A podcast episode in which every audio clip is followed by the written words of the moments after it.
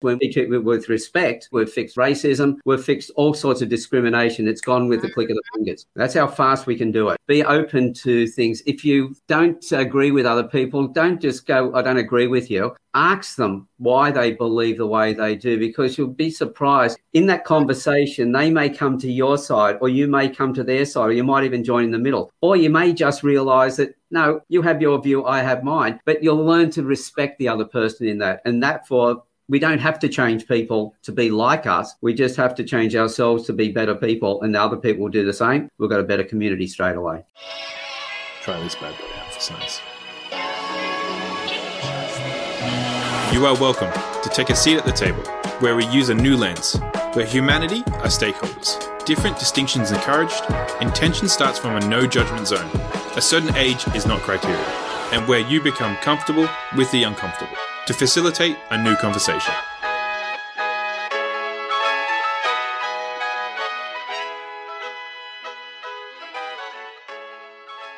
Right, there we go. We are live, and I'm live on the decision table at a different table today. So, welcome to the decision table, Alan, from the Gold Coast. Where are you right now? In Newcastle, and thanks for the invitation. Ah, you're in Newcastle. I think you're the first person I've ever had here from Newcastle. So, there you go. What's the weather like there? It's boiling hot here at the moment. It's not too bad at the moment. I know the sun's out, a little bit overcast, but still a good day. We love that. All right. Well, here on the decision table, literally, this is just a conversation. I got to travel the world and have amazing conversations with some really smart cats across the world. And I honestly felt a little bit selfish that I got to have these conversations, but no one else got to share the droplets of wisdom that I was hearing, gaining, and, you know, just having this as we were kind of learning and evolving together. And I thought, you know, one of the things that I've seen, and last year was a tough year in a lot of ways for many people. And I was like, how do we make sure that this year's not the same as last year? And one of the things that I decided was, what if I could have a conversation with someone different every day and share as we continue to evolve? Because we can't do it the same way. We've got to do things differently. But I think it's part of a journey as well. And right. so part of this is just having conversations where we're still trying to figure it out, whatever it is that we're figuring out to do it better, more effectively, and be more effective leader across the globe. So that's what this is about. And, you know, I know I've got some great people in my world who have, have tried to get us connected and happening. And so, you know, when James said to me, you've got to have Alan on the decision table, I was like, okay, I'm listening. So welcome to the table. I'm really grateful you are here and that we're able to have a conversation. When I say something like this, and that is that we use different lenses here on the table. And this month, our lens is humanity as stakeholders at the decision table. What does that bring up for you? Well, as you said, you've been having these conversations with people all over the world. And the beautiful mm. part of it is, as you said, it was a real gift that you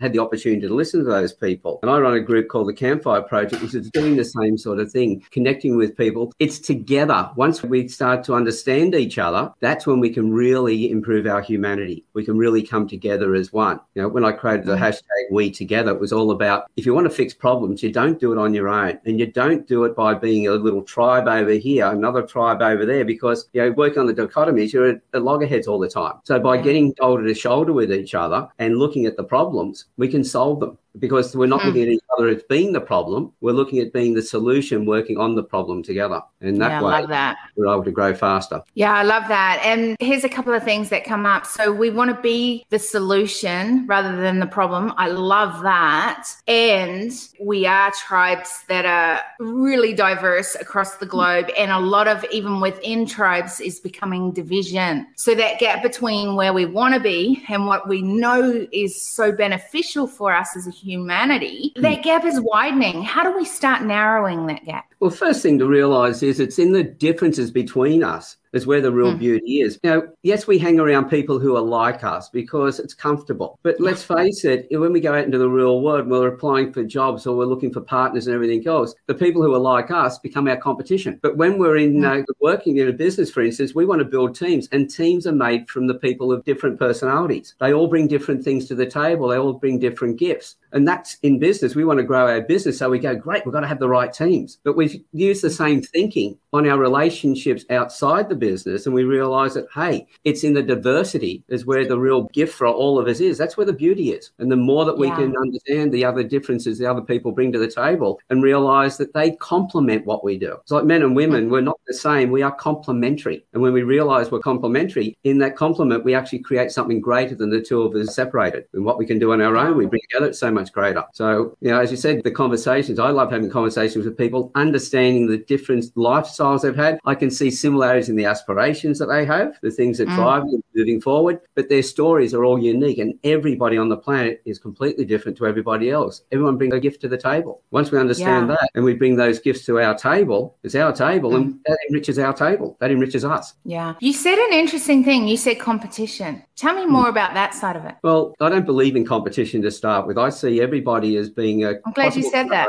Yeah, because in my business, I'm a profiler, and there are a few other profilers around the world that work with the face, etc. So I sought them out. I wanted to connect with mm. them. I wanted to find out about how they worked. And what's come out of that is about three different joint ventures already, looking at books, mm. looking at different programs working together, because each of us have our own gifts that we bring to the table. Somebody else in the same industry brings their gifts as well, and they'll be different to ours. They will mm. complement mm. each other if we find the way to put it together. I remember back in the 90s when I first joined the Chamber of Commerce after I left telecom and and became uh, before it became Telstra, moved into my own business, joined the Chamber of Commerce, went along to one of the meetings, and I was talking to a couple of people. I said, "Well, why don't you talk to those people over there? Oh, they're accountants." I said, "But you're an accountant." They go, "Yeah, that's why we don't talk to them. They're our competition."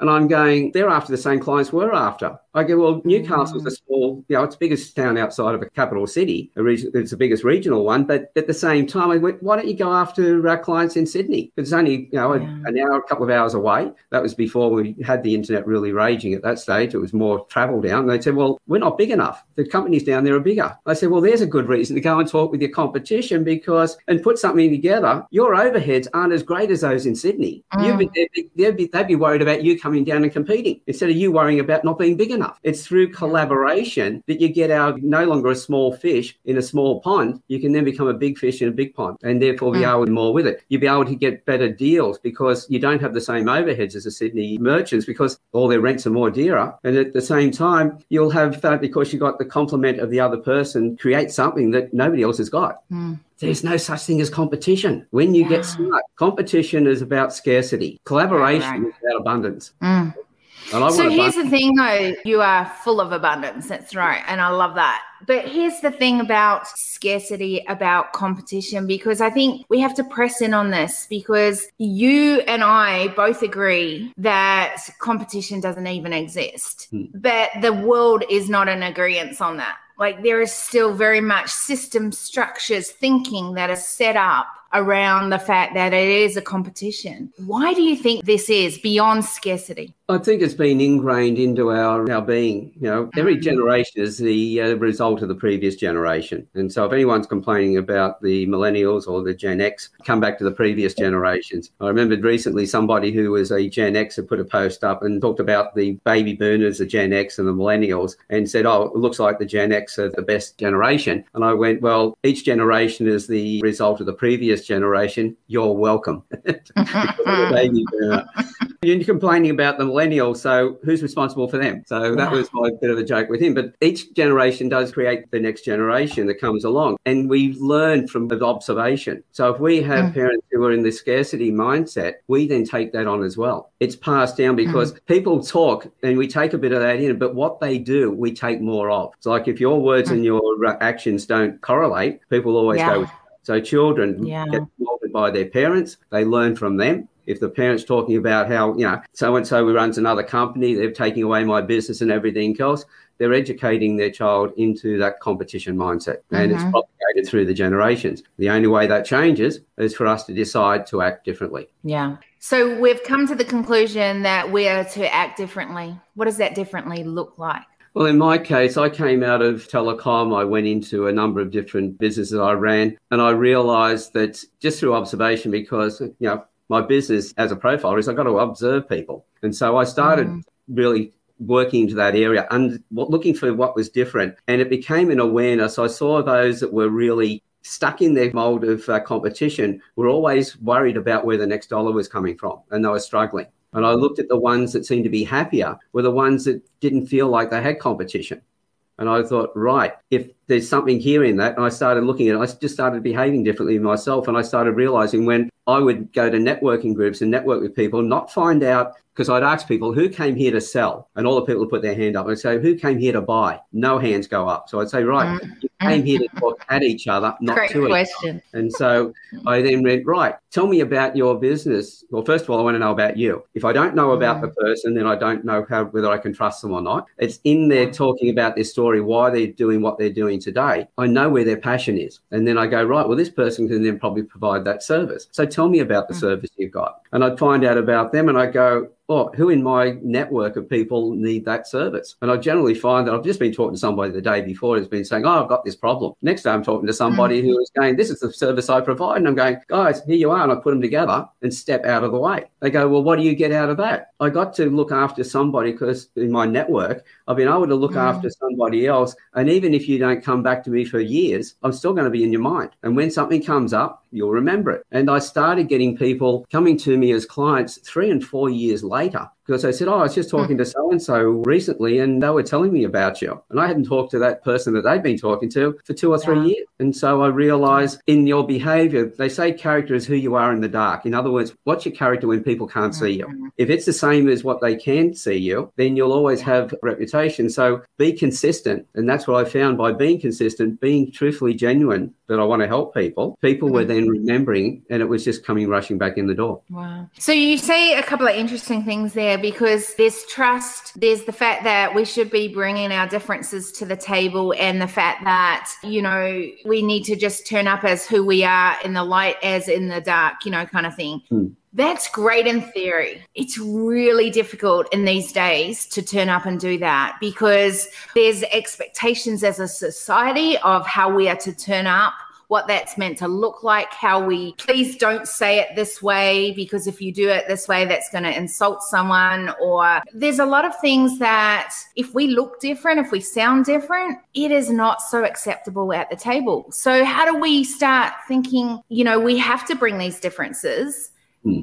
And, you know, like, what does that really truly look like if we're going to bring that from theory to actual reality? You know, like one of my friends had mentioned the other day, he said, don't go where you're tolerated, go where you're celebrated. And that's what I then mm. looked at and I thought, right, who's actually not agreeing with what I'm saying or agreeing with what I do and everything else? There's 7.7 billion people in the planet. There if is. that group over here doesn't agree with me, then why do I stand around them? Go and find a group that does. And being yourself, being genuine, being truthful about the things that you do is the most important thing. If you don't have your integrity, you don't have anything. You know, if you're just going to go, oh, I've got to change for this group over there, you know, I'll make a distinction here. When I do, I profile somebody, I'd like to know their personality. Therefore, I know how they like to be spoken to. I know where they're on the mm. world scale. I know where I am in the world scale. And I go, great. If I want to connect with them, I have to tune my transmitter into their receiver for them to understand what I'm talking yeah. about. So I will change the way that I'm talking, the language I'm using, the way I present things to match the way that they need to uh, receive it. But I'm not changing mm-hmm. me as a person. And yes, so I agree with that one. Mm-hmm. That way, then they actually, I'm talking to them, I'm communicating in their language. In other words, they're not uh, speaking Greek and I'm not speaking French. Yeah. They're speaking English, the same language. Yeah. And so that way, I, I see this so important. Hmm. Sorry, I didn't mean to interrupt. I really see this as an extremely important thing for people to recognize because I think that it's interesting because we're talking about bringing, I always say, and this is why I go back to humanity as stakeholders at the decision table because I say we come as humans first, but we bring our distinctions to the table. And then that becomes an even playing field because really what we're coming to do is are we going to add value to humanity? Are we going to take away? And why are we adding value? Because, and you brought this up about the generations, but we want to make sure that we're leaving behind footprints for the next generations and the generations and the generations to come. So if this is a true case and we are adding value to humanity and we're coming as humans together at the table, then we need to not be doing these separate tribes, which is in some ways what you're saying. We go where we're celebrated. The hmm. problem mm. is when we go where we're celebrated, that's where everyone looks like us, sounds like us, and probably relates to us. What I'm trying to do is go, how can we bring more distinctions to the table? And that means that maybe we're going to have uncomfortable conversations. Maybe we're going to have different people that don't look like us, sound like us at the table. How do we have more of those conversations? Because that's where the learning and the evolving is going to come from. And in many cases, that's where we're going to start narrowing that gap from the extremes rather than having it widen. Any thoughts yeah. or insights around that? Well, when I say go to where you're celebrated, doesn't necessarily mm. mean those people are the same as you. They don't yeah. necessarily, they definitely won't look even like me in a lot of cases. But yeah, I find probably, that everywhere I am at. Yeah, those people are probably feeling happy about that when I say that they won't look like me. Exactly. The end result is that because I talk to them in the way that they need to be spoken to, I'm creating mm. people within those other groups who are now celebrating what I do. I realized that as I grew up, I never really fitted into the household I lived in. I didn't fit in at school. For being with the Aboriginal community, I don't really fit in there either. And I realized mm finally that I was not so much supposed to fit into any of those areas, but more be a bridge between them. And so I thought, well, I do want my own home. So I created the Campfire Project, which has now gone globally. It's got mm. people of all different walks of life and different genders across the board and everything else. And the commonality in there is everyone treating everyone with respect. So in there, I've created an mm. environment where I'm celebrated with people who are completely different to me in every aspect, but everyone talks with each other with respect. And if they don't agree with mm. each other, they ask, why do you feel that way? Tell me about that so I can understand. And that's how I started creating because I thought if I can't find a community where I'm going to fit into, I created my own. But at the same time, I've created in a way in which, as I believe, leaders' roles are to make themselves redundant. And that is by raising people mm. up to be able to do what you do and do it better than what you do. So you can, otherwise, mm. if you mm. don't, you're in a prison that you've created for yourself. I want to be able to yeah. keep growing and keep moving. Because the most important thing I'll ever mm. learn is the next thing I learn after I think I know everything. And at the same time, my other philosophy is what you do for yourself dies with you, but what you do for others and for the community isn't always will be eternal. You put those together, and now you're living what becomes more of a genuine life with connections. And virtually the number of people that you come in contact with may not change, but the number that you connect with at a deeper level escalates. And so mm. that's how I've gone about it. Instead of just going, well, okay, yes, we have political correctness, and a lot of the political correctness is actually creating problems because we're telling everybody yeah, they have. Yeah, on that one. what we should be doing is going, okay, if there's a problem there, how do we fix that problem? Not get everybody else to change because we actually create problems when we do that. We really need to understand that we're all connected. Yeah. International Men's Day, for instance, when that came out just recently in, in November last year, when it was one of the universities mm. banned it because it was celebrating men. Now, in that, that has created a massive problem for those that actually banned it mm-hmm. because what they've done is they've robbed themselves. If you ba- blame all the men, then all the men turn around and go, right, I thought I was doing the right thing. These are the decent yeah. men. And so they go, why bother? So now you've got more yeah. men who don't care. Yeah. This is why I created a group for men initially so that men can become better men because the recipients of that are going to be their partners mm. and their families and their communities. Everybody who becomes better impacts on everybody else because we are each other's environments. And if we become better in ourselves, we improve the environment, which improves the life of the other people. Mm. We're all connected. We can't break away from that. And once we get rid of things like political correctness and we start fixing the problems yeah. instead of trying to you know put a band-aid on it and change everybody, we'll become a better society. Mm, so much truth in what you're saying there. One of the things you did say was around respect. How do you see us as humanity bringing more respect to society? It's in our actions, first of all. To receive respect, the first thing is to show it. Now, mm. and then the whole thing is respect is earned daily. Now, it might be given to you, but you maintain it daily. I'll give you an example. My first wife, when she left, I had three boys to raise on my own. And in that wow. uh, process, I realized if they didn't respect their mother, they would then have broken relationships, like I'd been through a lot of relationships. And so I realized I had to be the one to build that relationship relationship with her first so that they could then learn from my example. Because me telling them to do it was not going to work. I had to show them. And we built a relationship. And as I said to her, I was doing this for the boys so she could trust me. But I said, look, in doing it, I will get them to the point where they trust you. But after that, you have to maintain it. It's no longer my job. I'm not going to keep coming in and repairing it. I'm going to make sure it's nice and strong and then I'll step back and you maintain it from there on. And if everybody were doing that, because it starts with ourselves, if we want a better society, I can't expect the mm. society to change.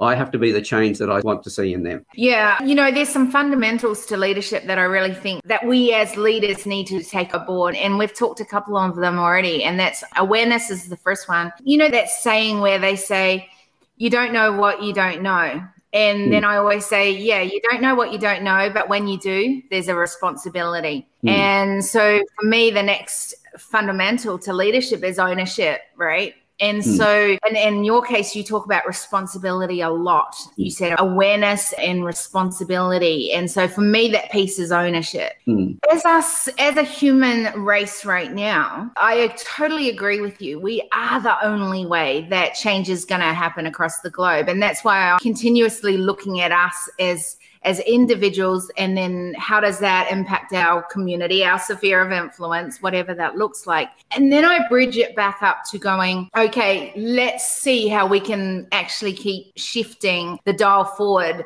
and from problem to solution as a global landscape mm. and because otherwise if we just look at the global landscape and in many cases people you know do this and go oh, it's all too hard mm. and nothing will change and things will just get you know more challenging and we will be leaving behind footsteps that we're not proud of for the next generation to have to try and get out of and figure the next piece to move them out of that and that's not beneficial for anyone or you know not for us now but not for those generations to come. You know the only way is if we as individuals we are willing to step up and be the change ourselves. But i also believe and you started talking about this a little bit where we collaborate mm. as a more as a collective. And i think that that's the only way the global space of this is going to change is if there is more of a tribe and more of a culture of hey, we're individuals that are making amazing changes in what we're doing.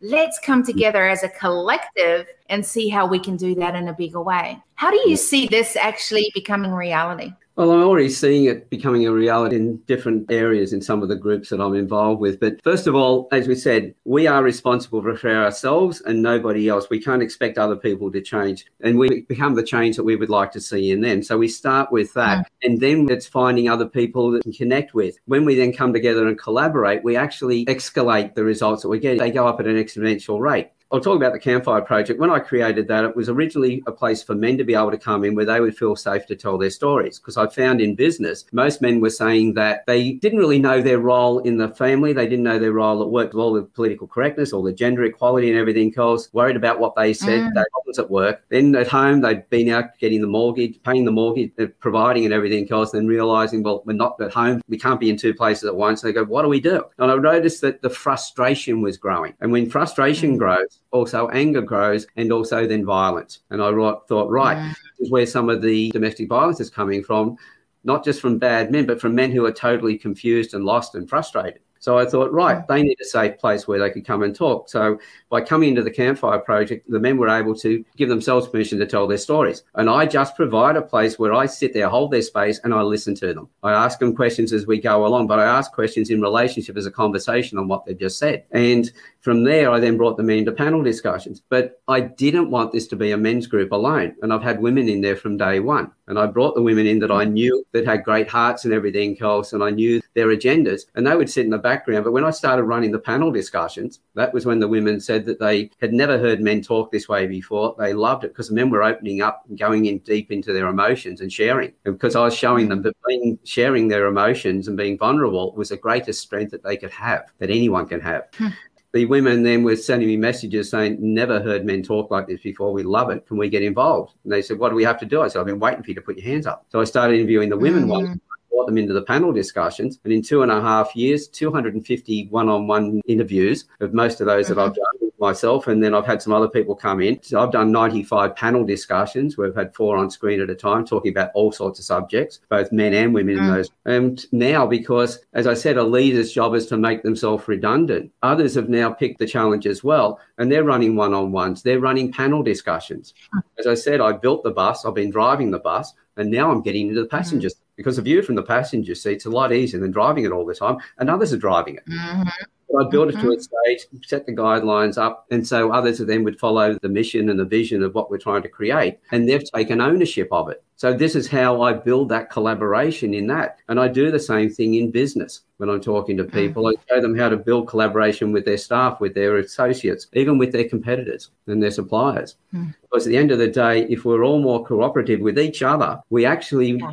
then require more from the world and we've then got more that we can provide to the world. There's more money for everybody. Yeah. Because money comes not yeah. from the actual number of dollars, but the movement of the dollars. Yeah, love that. It's so interesting and brings me to the next fundamental that I really believe, which is so once we've taken ownership, that there is a change that needs to take place and what is that change that is taking place so in the case of what you have just spoken about there what have you seen as the changes that have taken place or are taking place well i've seen in the campfire project families coming together generations talking to mm-hmm. each other talked to each other before fathers men interviewing their fathers and their sons interviewing them and then grandfathers talking to their sons but now also looking at the women interviewing their sons their fathers and then getting their daughters interviewed as well and just turning this into a global community community because I've been interviewing people from all over the world. And so yeah. it does. Once you've, you know, set something in motion and people buy into it, and that's the trick is putting it away in which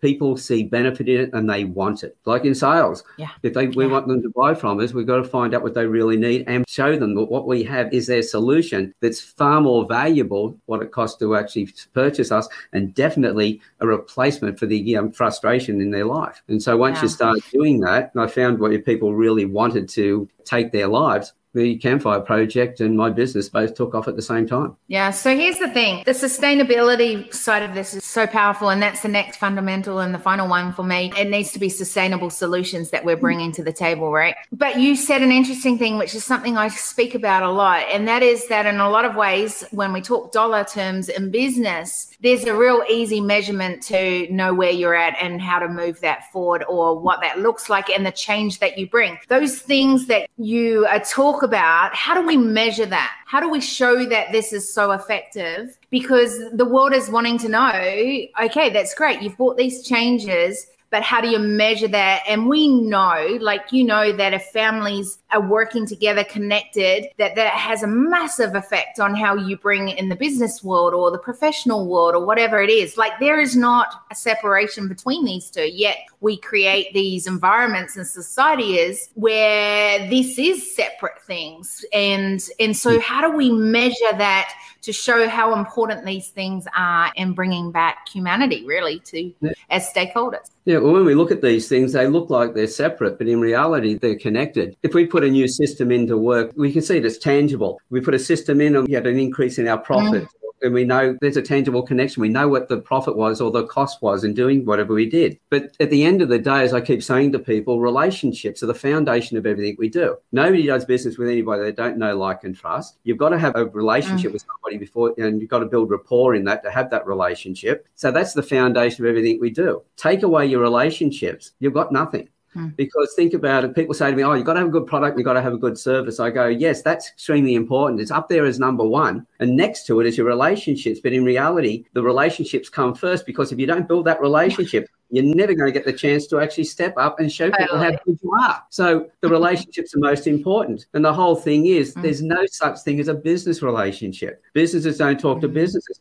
people talk to people. Every relationship that we have is a personal relationship. Once we understand that, we then know that this is where we start to look at our business and our family life and everything else, not as separate things, but as yeah. connected things. Because if I've got a great relationship in the business, and I haven't got one at home, then I really don't have a good one at the business either because we just think we do. People mm. are talking mm. to us in a way to camouflage the fact that they don't want to really you know, show up that they're not doing their job. If you've got a great relationship at home, then you'll have a good one at work as well. Once you understand that there is no difference between the two, everything is connected. It took me a long time to appreciate that. I had a lot of the new age people saying everything's connected, but I couldn't see the connection because none of them were explaining it. it. seemed to be a catch cry that people were putting out. And so once I understood that the connection in there just makes common sense. Why doesn't everybody mm. get it? The only way for other people to get it is in my behavior to them in the way I do things so that they then buy into those. Like I said with the campfire project, if I step away today, it's still going to run. There are people in there who are just so passionate about it. They've taken ownership yeah. of it. Yeah, I love and that. So how do you measure the intangible? Is that mm. again, okay, just work on your relationships and everything else. Don't change any other systems or anything else and watch the changes. Time management, when it came out, was really an abomination because you know people were put there, it was nice and close, no one had to move. So no one had to move. We got lazy, we got overweight. The only way we can get mm.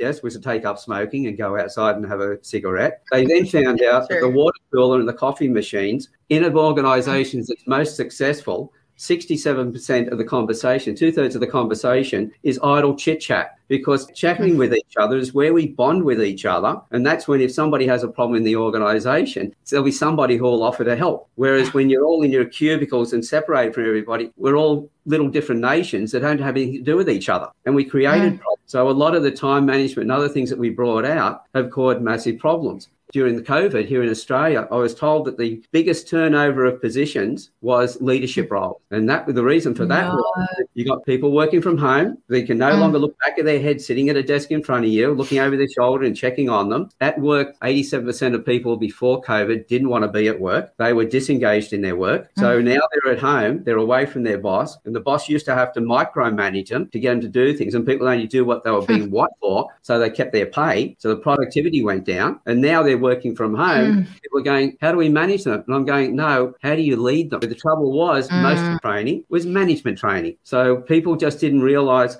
the emotional intelligence, how important that is. The connections at a personal level override everything else we do. We get that right, everything else is built on top of it. It's like a house sitting on a slab of concrete. If that concrete moves, everything else above it goes to crumble. And the only thing that stops the concrete slab from moving are the footings that go down into the ground. And the deeper they mm-hmm. go down, the solid that building is. The foundations are your relationships. So relationships are the foundation of everything we do. Totally agree. Just gonna stop that noise. Relationships you said relationships are the foundation to everything that we do. And I'm like, absolutely. Yeah. I'm just sitting in that going, okay, would I agree with that? Would I not? I think I do. Yeah. Because if we put relationship to the vision of things, like I have a relationship to a vision, it's a relationship to me and then a relationship to others to come on that. Yeah, absolutely. I really like that. I have not thought of that. And I always ask people what I'm going to, and I'm going to do this at the end of this, but what I've learned already is I'm curious around that particular piece because I know the importance of relationships, but I think, and, and I guess this is where it goes back to you with profiling with relationships, right? Like if you profile someone, then you can build a relationship much deeper, maybe quicker. What is the thinking around that? Like, I want to know that a little bit more. Well, first of all, when you mentioned, uh, you know, think about the connection between things, you have a, a, a business vision okay mm. and you talk about the uh, culture of the business and you're talking about when you hire somebody them having the same culture. Well, mm. the connection between the two cultures is the relationship. What's their yeah. relationship to your culture? And that's if the connected piece. Yeah. Connected, the connection. Mm. the word connection out and put relationship in, and it'll make a lot more sense on all the different areas that we're looking at. How is this connected to that? How does this relate to that? What's the relationship between the two of them? A connection's a connection, but is it a strong one or not? But when you turn mm. into a relationship, is it a strong relationship yeah, or not? And once mm. you do that, that's where I find that people go, oh, now I'm starting to get it. And that's when they start mm. to realize how important the relationship is. What's your relationship with your clients? Is your relationship to just sell a service or is it to serve a client? Because a lot of people yeah. don't like selling because they've been around too many, you know, snake oil salesmen, used car salesman type scenario descriptions. Yeah. And they go, I can't sell. I go, Do you have a fantastic product? Mm. Yes. Does it really help people when they take it on board? Yes, it does. I go, Well, you have no right not to sell to them because if you're a caring person, you're actually when selling to them is caring. If you don't yeah. care, then don't sell to them. But if you care, you have to yeah. sell to them because otherwise you're robbing them of that experience. And it changes. Because you know you have a solution that will help be beneficial and helpful to them, right?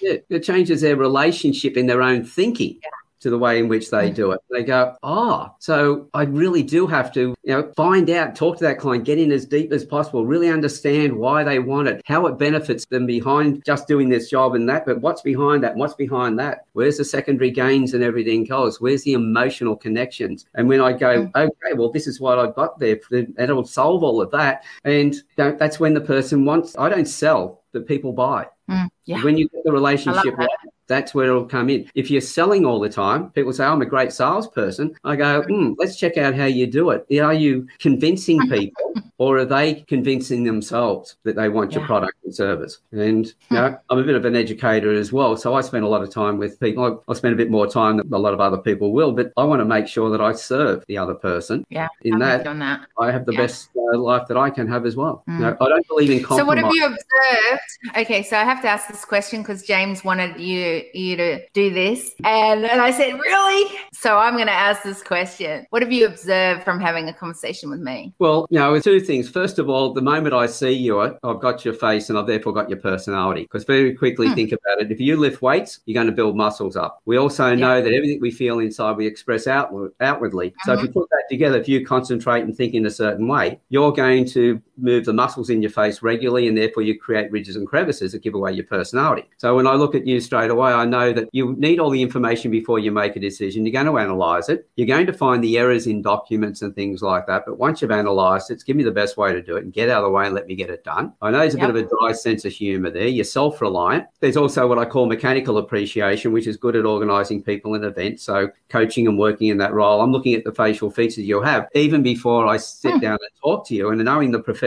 you're in, I already know that you're good at what you do. And that was how mm. I actually hired my first branding coach. I looked, there was a room, room full of coaches. I went over to one particular person. I said to her, I said, Look, I'd like you. She said, But you haven't spoken to me. I said, You're a branding coach. And she said, Yes. And I said, These are people of branding coach. She said, Yes. I said, The guy over there. And she said, They don't even know what I, I said, Your face is telling me you can do the work. And she said to me, mm. Well, you don't know what I charge. I said, Well, the guy over there, he charges less than you, but his face is telling me he can't do as well. And the one over there, her face is telling me that she charges more than you, could probably do the job as well as you, but I don't want to pay her price. So I'd like to hire you. And she confirmed where she was sitting right between the two of them there. And she was brilliant. And so I knew then because every trade has an upside, every trade has a downside. So I knew that. I was going to ask you.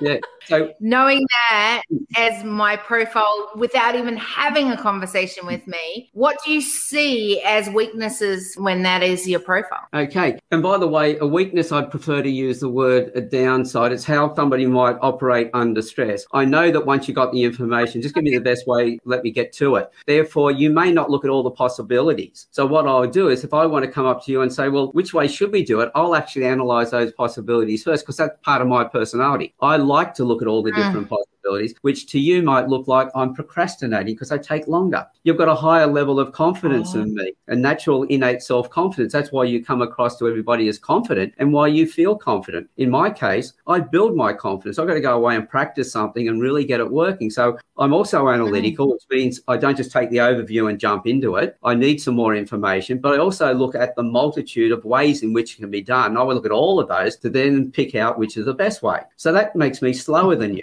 And then you've got that higher mm. level of confidence, which means you get it faster. I build my confidence, so I've got to go away and really play with it, make sure I got it right. But there's one thing I can guarantee: mm. once I got my confidence, I know my shit really well because I wouldn't be talking confidently yeah. if I didn't know it. Whereas in your case, with a higher level of confidence, and you might be talking confidently, I don't know if you've got it until I ask you a few questions. So yeah. there is no right or wrong personality trait, and it's not one defines hmm. you, it's a combination of all of them. But when you bring them together, as somebody passes me in the street, I can tell you their personality. If I've got their photograph on their LinkedIn profiles, their websites, I've got their personality. I then put the presentation together and I go through the door. And in that, I've got an immediate connection with it because I'm talking to them in a way that they like to be spoken to. It's almost like walking in and talking to a long lost friend. And I've never met them before. And so yeah. the trust comes faster. But because I'm focused on them, the trust then becomes genuine. Yeah. It's not doing it to Yeah, con them. Yeah. No, here's the thing that I find fascinating on that is so you're so right on all those things. And the reason that I'm confident, and I've not always been a confident person, just let's be clear here. Like, I literally have not been a confident person. I'm actually naturally an introvert. I'm naturally someone that likes to keep to herself rather than be out in the whole wide world. But on the other side of it, what I love is that I've been obsessed with patterns all through my life because I realized that when I could identify patterns, then I could actually hack the system. In other words, when I saw people being really successful, there were so many variables to that. And I wanted to figure if I could know what it is that you can wire to that then gets a different behavior and then brings a different result, and I can do that fast then I'm going to be way more effective, be able to do more and make more impact. Like that was my thinking and has been all my life. And it's the whole, what I call in my IP around decision DNA neural pathway training. And so for me, that's why I'm confident because I know patterns. So, in the same way that you identify with a face, by the way, one of the reasons I'm always having conversations with a Zoom on is so I can see you, watch mm. you, because there's things that I'm looking for that help help me to, you know, realize that they're probably doing it that way or having a issue at that bit there, that this mm. is probably affecting them. So I need to ask a question over here. And then I can, and so, you know, things like that help me to be so confident with who I am, what I'm about. And I've seen the results over and over and over again. In other words, I've tested, measured it. I know it's proven. And because of that, I can confidently be doing what I'm doing. And a lot of the times it's uncomfortable conversations because it's, if we go back to some of the conversation we've had, this is, you know, I wouldn't normally hang out with people necessarily on this table that I've had on the table, but I can confidently because I know how to have that conversation and pull it out and communicate. But it's been years of work for me to get to that point. And, you know, I'm grateful for it now because I get to work with extremes. And that's the whole thing that I do is go, how can we narrow that? The interesting thing is, you mentioned all my analytical side, but on the other side of me, and because I work in both sides of my brain, I'm one of those freaks. Mm. I am extremely creative. And what I find is that most people see me as one. So we go back to that whole thing. Mm someone may see me as that analytical, logical, strategic. Like I, am a I'm a global advisor and strategist. That's you know my role outside in that way. When people ask me what I do, that's kind of what I say because it's the easiest way to describe what I do. And so people can see me in that role. Do you know on the other side of it, I'm a major visionary, I'm a major creative, innovative. Like that's why I do solutions and pathways and things like that because I love designing things. Mm. So sometimes people see me as that big visionary designer, play big, all that side of me. And they don't see that analytical, strategic, logical, whatever, decisive, you know, that side of me. And it's interesting because you know sometimes that's really hard for people to then to relate to or to know how to communicate because they only see that part and then they see some of this yes i have dry humor. You know why i have dry humor? Because i love to have fun and enjoy the journey right? So and that's not always the thing that's the norm in, say, a very logical, analytical, strategic sort of environment, right? So, yeah, hmm. what do you yeah, think of that or when you hear the sum of all of our experiences? And this is the thing people, it's like all the disc profiling, all the other psychometric profiling, we want to put people in boxes like horoscopes we put people in a box. There's a small number of boxes. There was a thing called the Barnum effect where they had a whole bunch of people, they put them through a profiling uh, questionnaire. They then got their results, gave them back an envelope, and told everybody to sit down, not say a word, open the envelopes up and read their profiles. And then they asked everybody after they'd read their profiles who agreed with their profiles. It was going, yeah, yeah, that's me, that's me. Then they got one of the mm. people to uh, stand up and they said, right, read yours out. And as they're reading out each sentence and each paragraph, everyone's going, that's what I've got. They were given exactly the same one. In the horoscope, if you take away the title at the top, everyone will mm. see themselves in there at some point. Yeah, because we mm. do those times where I'm an introvert. I like to withdraw to my mm. cave, but when I'm talking about this stuff, put me in front of an audience and you can't shut me up. Yeah, yeah me too.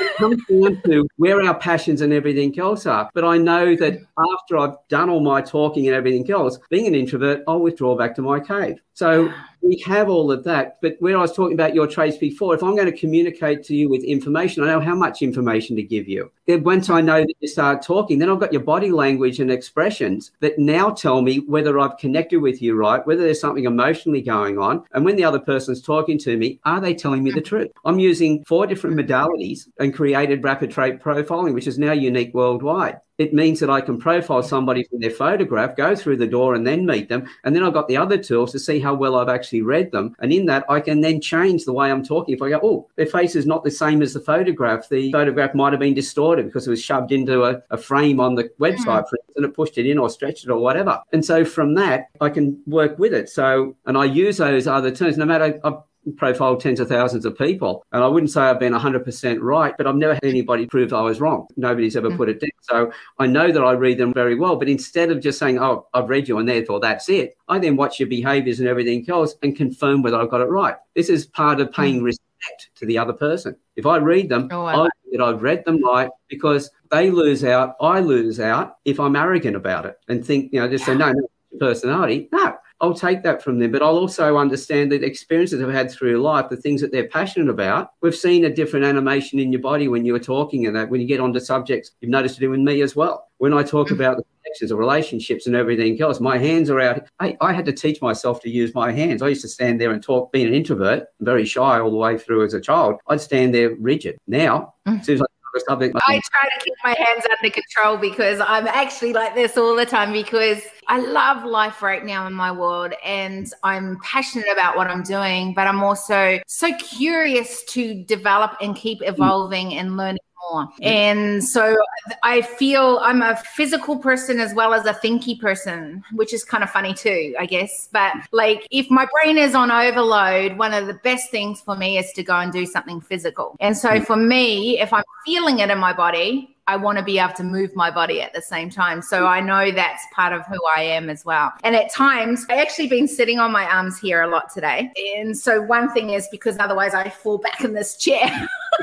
and it keeps me, me sitting up and listening and intent. But, you know, mostly I will be using my arms a lot because that is just who I am. I think like this and I'm visual as well. So I think very much, you know, so for the visual look as I'm thinking as well sometimes. But I love all this sort of stuff. So if people want to know more about what you do and, you know, really interested in knowing more, how do they do that? What's the best way? Well, quickest way, and especially to see reports from people that I've worked with, because at the end of the day, how good am I? I can tell you, but really what I tell you, go and research it. Go and hear what other people have got from. The best place there is my website, which is my name, alanstevens.com.au. Mm-hmm. So as you can see it on the screen at the moment with one L, not two L's, and with a V. And you'll find go to the success story page and look at all the people who have talked about how it's worked with PTSD, how it's worked in coaching, how it's worked in schools, how it's worked in business, how it's worked in their personal relationships, using it to find a new relationship you haven't got one, to improving the one you've already got, through to raising children. There's all the information there. And then from there, they can get me on their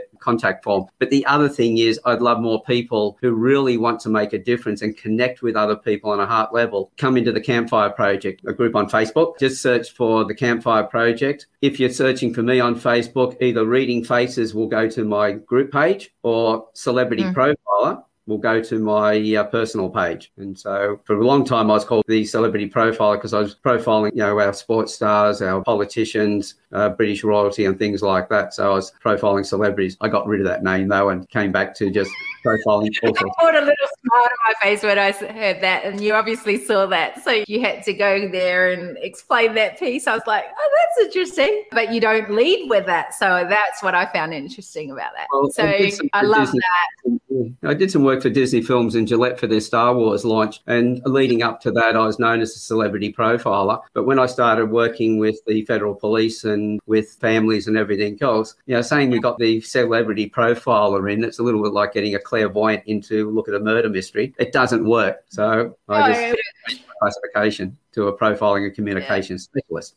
That's so interesting. So the one question I do ask, which is exactly the same every time on the decision table, and it's to finish up on, is and it goes back to what we've said around awareness and ownership and for a change to happen. You know, what an amazing conversation. So thank you so much for being on the decision table because like seriously, I've loved how we've just got into layers of the thinking around it. For me, and you're right, I love to hear, you know, everything and that's one of the reasons that I love to be having these conversations because I can come to, you know, assumptions and mm. go with the work that I've done. This is what I believe as truths Mm. But I am truly at a stage in my life. It's less about proving who I am and helping to shift the from problem to solution. And the best way I know how to do that is by getting as many insights through other people and their droplets of wisdom and experiences and using different lenses. And so then I can have a broader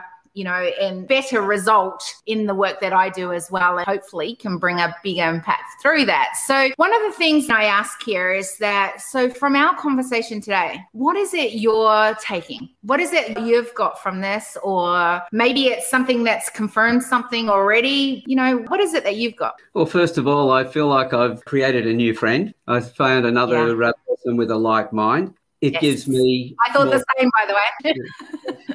Find that because, as I said, a lot of the stuff I've done, I've been doing it on my own. To get to where I am in now in business, people are saying I, you know, look like I'm an overnight success, but it's taken me more than two decades to get there. And so I've always felt like I've been on my own. But I'm finding as I'm having these conversations with people like yourself, Kim Marie, that there are others out there as well who are in their own circles and doing that. And I'm going, great. There is even more passion now to make those connections to all those other groups. Because as soon as we do that, we have a global community like that. The same as when we treat with respect, we've already fixed bigotry, we've fixed racism, we've fixed all sorts of discrimination. It's gone with the click of the fingers. That's how fast we can do it. When we've got these connections. So what I've got out of today is a great conversation with you, a passion for doing more of what I'm doing, and a desire to connect with more people yourself. Yeah, so beautiful. Oh, I love that. And like I said, I've got so many things from our conversation. And I think that the one thing that, and I'm just trying to think, there's so much going through my head from our conversation. That's what I love about it, to be honest, was, you know,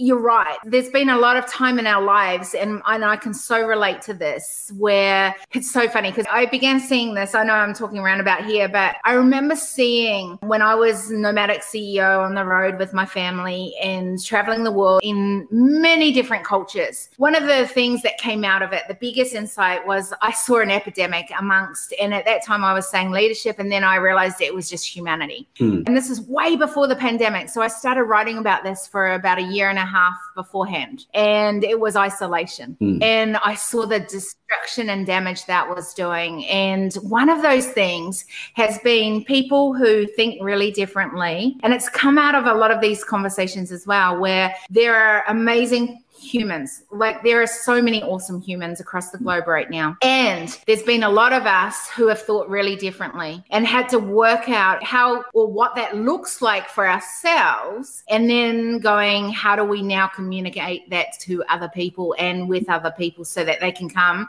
learn from those things that we know are so effective and so powerful and take them on that journey with us. And I just want to say to you today that you're not alone on this because there are amazing other humans out there. And it's been so powerful for me, even to connect with people on here and realize that I'm not alone in the way that I think really differently. That, and what is exciting about it is that when we connect those together, I just think, well, what would we create? What would that look like if we join, you know, those learnings that both of us have had, that others have had, and take that and be the solution that we know the world is looking for? And we also know that is going to leave healthy footsteps for the generations to come That's to springboard it. up. And yeah. I think think that's what I'm taking from today's conversation is knowing again that we're not alone on that, that there are other smart. I love what you've talked about today. Absolutely. And, you know, I'm thankful for you doing your work.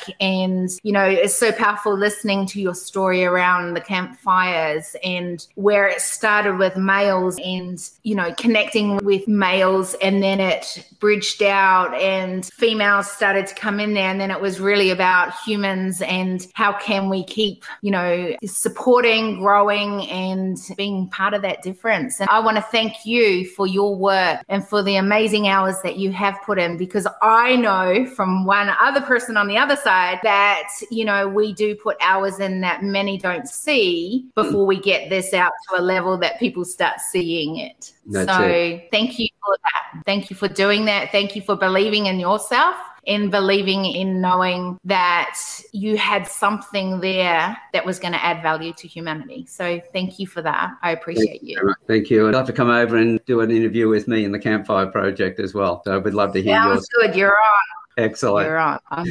All right. If you were to leave anyone with anything today on the decision table, what would that be? As I said before, keep an open mind. As I said, the most important thing I've ever learned was the next thing I learned after I thought I knew everything. So be open to things. If you don't agree with other people, don't just go, I don't agree with you. Ask them why they believe the way they do, because you'll be surprised. In that conversation, they may come to your side, or you may come to their side, or you might even join in the middle. Or you may just realize that no, you have your view, I have mine, but you'll learn to respect the other person in that. And that for we don't have to change people to be like us. We just have to change ourselves to be better people, and the other people will do the same. We've got a better community straight away. And that, my friend, is humanity as stakeholders at the decision table. I love that. All right. I can't say anything better than that. So I'm going to end the broadcast now.